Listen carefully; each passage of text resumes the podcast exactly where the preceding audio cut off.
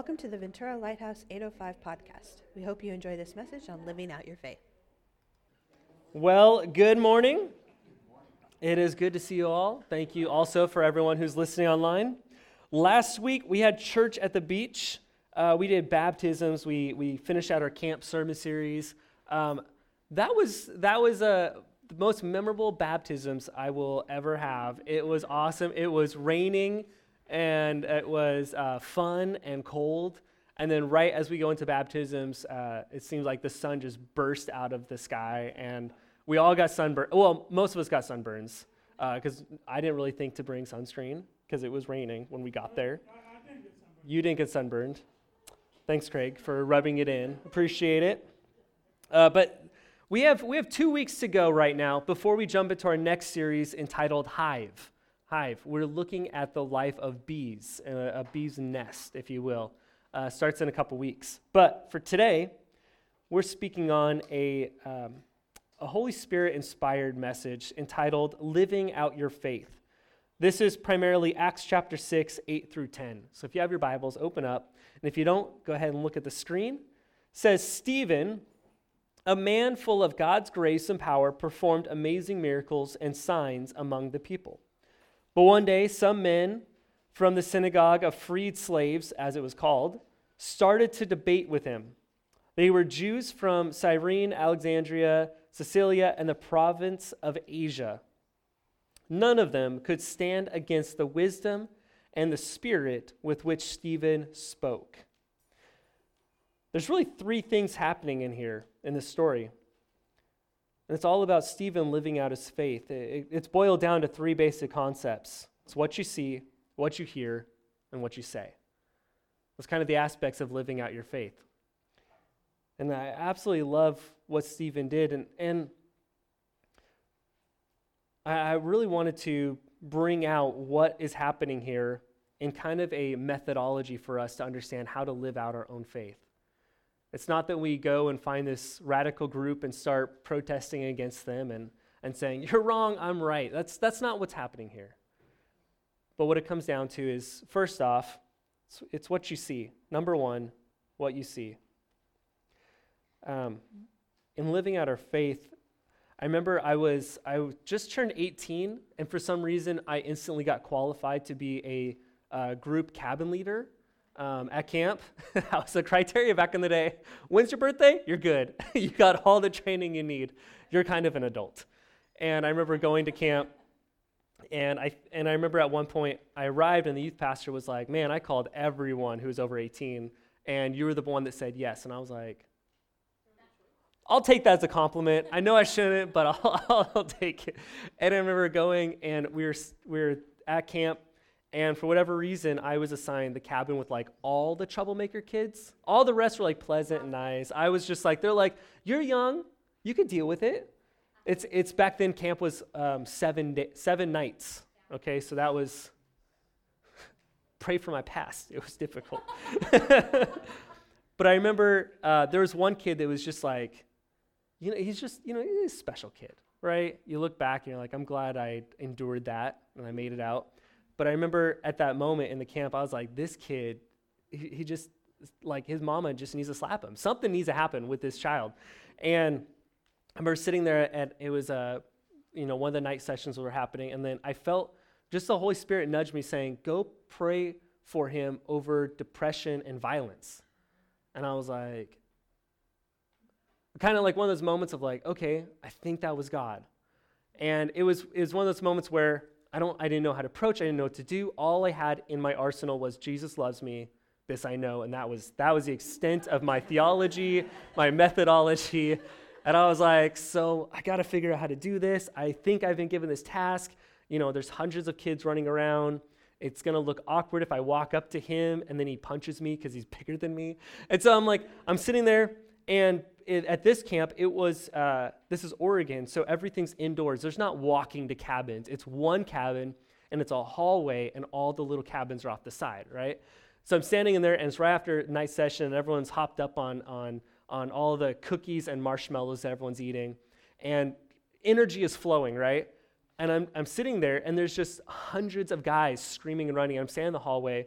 I'm like, okay, God, You told me to tell this kid this and pray for him. And I felt I need to pray for him and ask him to accept Jesus and his life's going to change. And I'm sitting in this hallway and it's just chaos. And I'm like, all right, God, if, you, if this is true and this is you, um, just make all the kids disappear except for that one kid.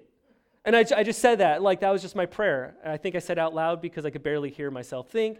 I said it, and all of a sudden, just kids started running into the rooms, and doors started closing, and all of a sudden, the kid was just left in the hallway, like looking around, like what just happened? And I was like, that worked. I was like, and then I was like, oh, okay, so this is of God, and I need to follow through now because I just told God to do this, and He did it. And so I walked up to Ken I was like, hey, I need to pray for you for this, and you want to accept Jesus? And he looked at me like, how do you know these? Like I was like reading his like everything inside of him, and he's like, these, this is my secret, you know? And God showed up. It's really interesting what we see. And, and it's it's all situational and it's all based on our skill sets. So Stephen's skill set is going around performing miracles. He's the guy who's walking through the city doing things that are crazy. You know, that, that's not really my skill set. I do things a little bit differently. And God utilizes that greatly in my life. And, and that's something we have to wrestle with in our faith is how do I step out in my faith actions that God is teaching me and, and working with me? And so Acts 6 8, one more time says, Stephen, a man full of God's grace and power, performed amazing miracles and signs among the people. One thing I love about these stories is it doesn't say how he did it, or else we try to just copy that. Right? If, if every miracle took place the exact same way, I guarantee you there'd be people running around doing those exact same things. That's why it just says he did things and God helped. And it's like, figure it out. God's going to teach you to do things, and it's going to be your own things because you have a special relation with God. So, the first thing that talks about it says, a man full of God's grace. When we live out our faith, the first thing we have to have is God's grace. We all have to have it. God's grace is, is literally the grace of God. It's the salvation, it's everything. It's God saying, I have reached down and you have accepted me as your Lord, and I am covering you and I am loving you and I everything about. We're in relationship now. You got to have that. You don't just go rogue and say, you know what, I'll figure out the grace thing later. I just want to do crazy miracles and get on TV.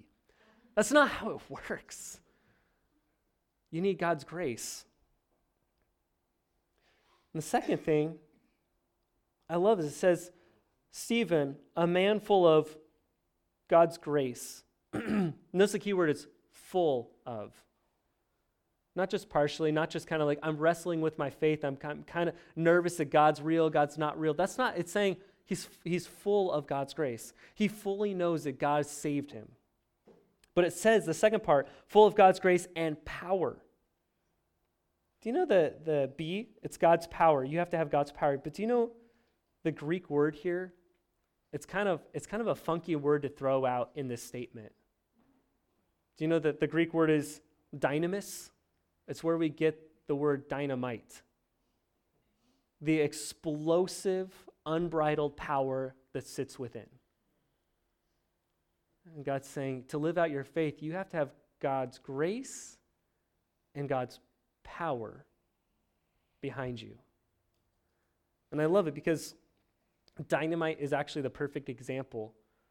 Is uh, has anyone um, played with dynamite before, just out of curiosity? No? Okay. Don't.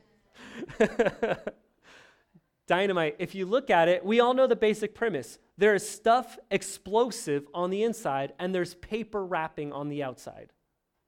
The paper is not explosive whatsoever, but it just encases the explosiveness on the inside. The paper is us, we are the vessel and God is the full authority and power that is within us. And sometimes when we try to perform signs and miracles and wonders and try to do these crazy things, we have the expectation, oh, I'm doing this. no, you're, you're the paper that's just encapsulating the rest of it. You're just, you're just holding the stuff together. All you're doing is transporting God's power to the situation. That's all you do. You're the paper. God's power. The, the third aspect, I, I absolutely love it. Again, the verse one more time Stephen, a man full of God's grace and power, performed amazing miracles and signs among the people. The third aspect is what you bring to the table it's your faith actions. See, the first two, God brings to the table, but the last aspect, you have to do it. See, if you're full of grace and authority, grace and dynamite, if you will, it does nothing if you're not in the situation. It does nothing if you don't show up. It does nothing if the, if the Holy Spirit speaks to you and you, you see someone that you need to pray over. It, that power and authority that you wield does nothing if you don't show up. It can't get there.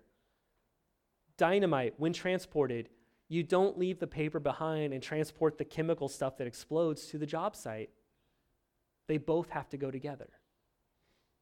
The same with our, our faith action.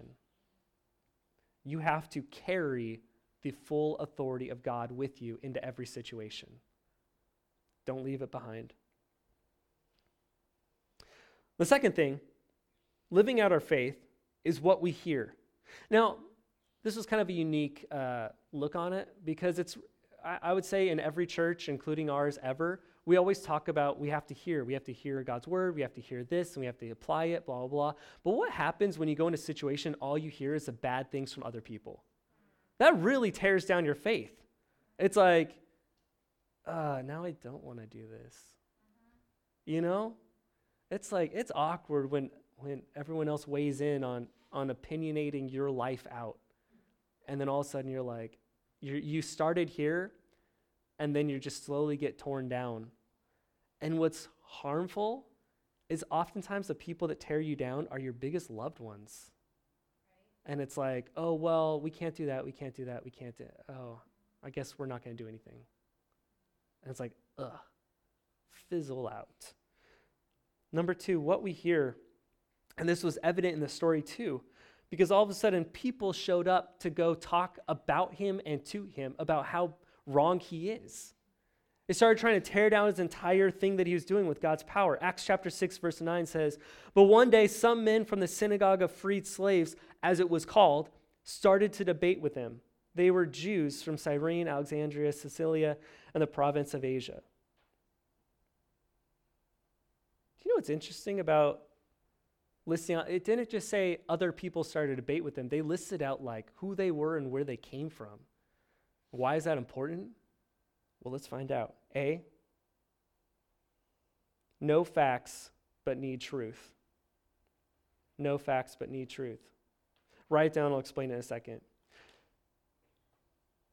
These people are frustrated beyond anything because they came from the same place as Stephen.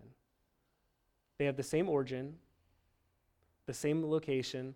No, notice how, I love this. I'm jumping into part B, but that's okay. We'll get to it. Notice how it says the synagogue of freed slaves. That's kind of a dagger inside of inside of Stephen right there. And it's and we wouldn't we wouldn't catch it because we're not part of this culture. But Stephen and them were all slaves. And when Jesus came, he said, I am freeing you. And then all of a sudden, Stephen starts preaching on being a slave of Christ, being a servant of Christ. And they're like, hey, if remember when we got slave, when we got freed, we're no longer slaves, but you got freed into another form of slavery. And they're trying to break down Stephen, break his heart. It's just saying, listen, what you try to achieve is just a lie.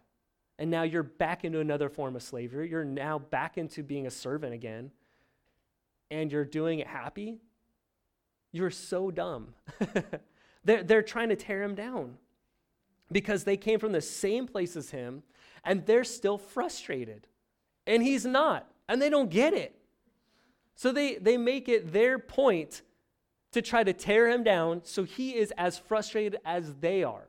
Because sometimes it's easier to try to make other people more miserable than try to make yourself happy. And that's what their MO has become.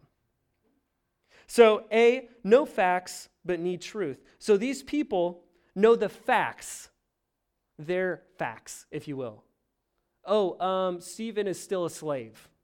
Oh, Stephen is still doing this. They have all these facts and rumors that other people have said, and they're, they're basing everything they believe in on these facts that are just hearsay. But in reality, they need the truth of Jesus. And sometimes when people try to tear us down, they have some facts that are usually wrong, but they need the truth.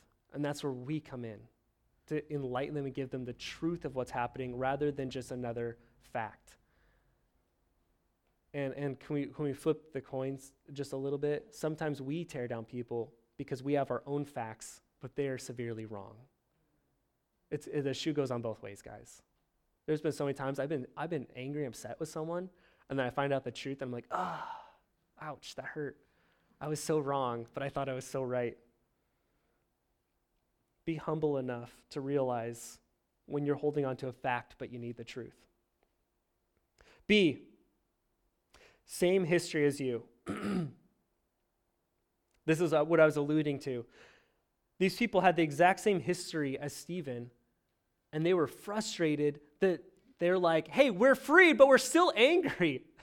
Stephen was freed and now he became another slave, but he's happy. I'm just gonna be so angry right now and just throw chairs. You know, they're just they're just upset. So sometimes in our family, in our relationships, in our workplaces, and in all the places that we, we people we love and cherish, they might have the exact same history as us in that workplace or in that family, but they're more frustrated because they don't have what you have yet. And rather than becoming an opposition, you need to look at that's your mission base. It's like, I'm not here to attack you, I'm here to love on you. You're, you're going to be angry and throw insults at me, but that's okay. You'll regret it one day. And just lit. No, I'm just kidding. Whatever gets you through. No, just.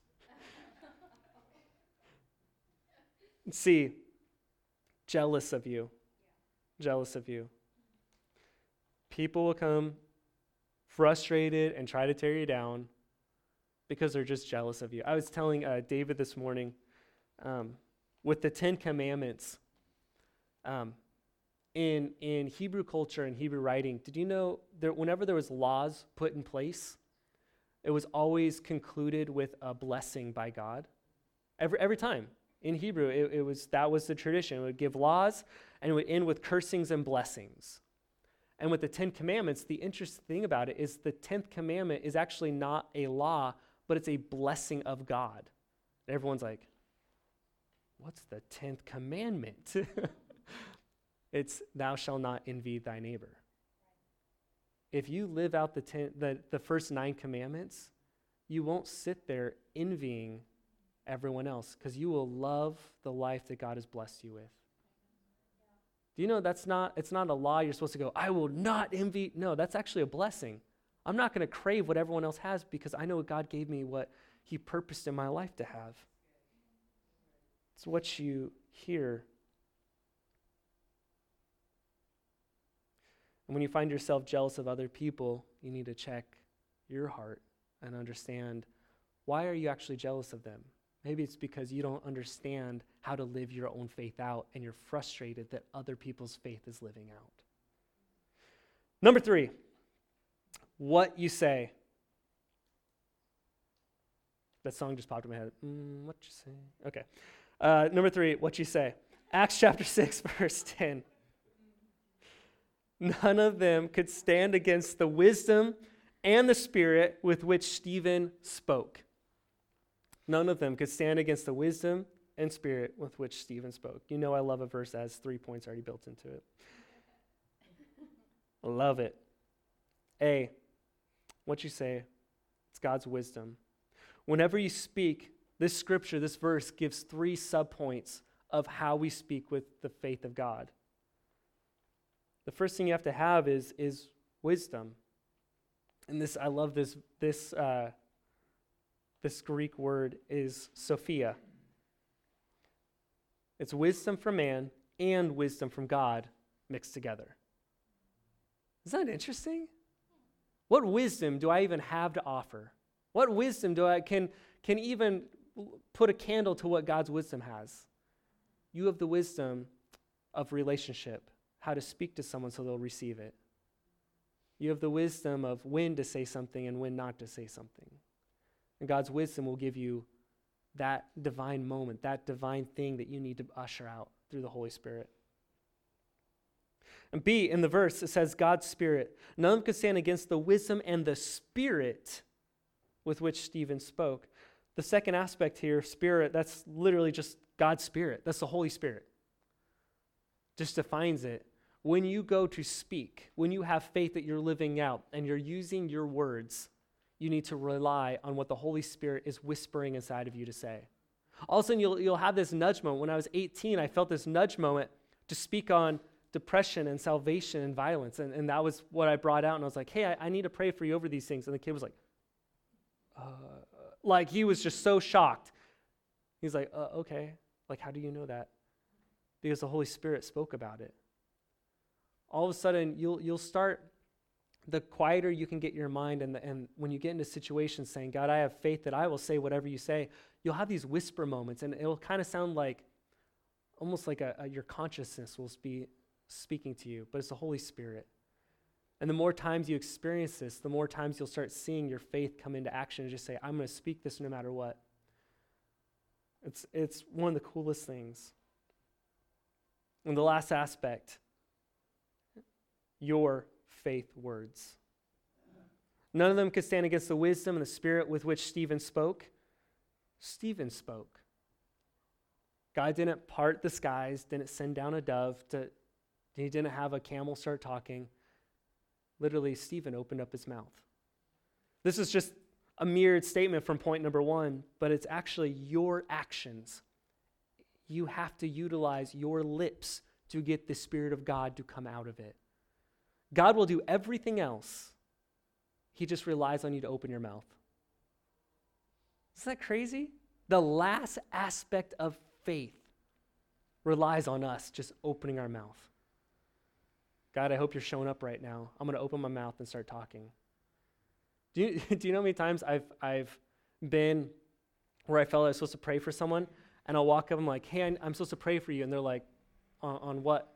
And I'm like, I was just told I was supposed to pray. I'm going to start praying. I don't have anything yet. And then all of a sudden, God will start speaking as I pray. And I'm like, whew, I'm glad he showed up. but it's, it's, do you have the audacity to say, I'm going to do it even if I don't understand it, God? And I think those are the things that God is like, yes, that's what I look for. Just to say yes, and you don't even know it yet. You don't have A, B, C, or D. You just have Z, and you're going to show up and hope the rest fit in there. My, my boss from work, um, she said, she's like, our team is so new, it's like we're riding a bicycle and building at the same time. And I took that apart and I was like, that's, that's what faith is. It's like, I'm just going to start riding this bicycle that's half built and start building as I go along. I don't need the whole bicycle functioning first. I'm just going to go for it. And God's going to help me finish this out. That's, that's, that's what God and faith is all about living out our faith. Let's pray. Lord, I, I pray today that we all at some point have encountered you, and it's easy to obtain faith, God but it's another level to live out that faith. I pray today for a, a boldness, if you will, God, that we would understand that you're sending divine encounters every single day in our lives, and it's up to us to step out into faith. It's up to us to say, you know what, God, I, I'm going to listen to you and I'm going to obey. Lord, I, I pray that you would give each of us just such a blatantly obvious faith step this week. And we, we would go after it. And if we fail it, send us another one, God. Jesus' name, amen. Thanks for tuning in again. For other episodes, more info about us, and opportunities to give, visit us at lighthouse805.com.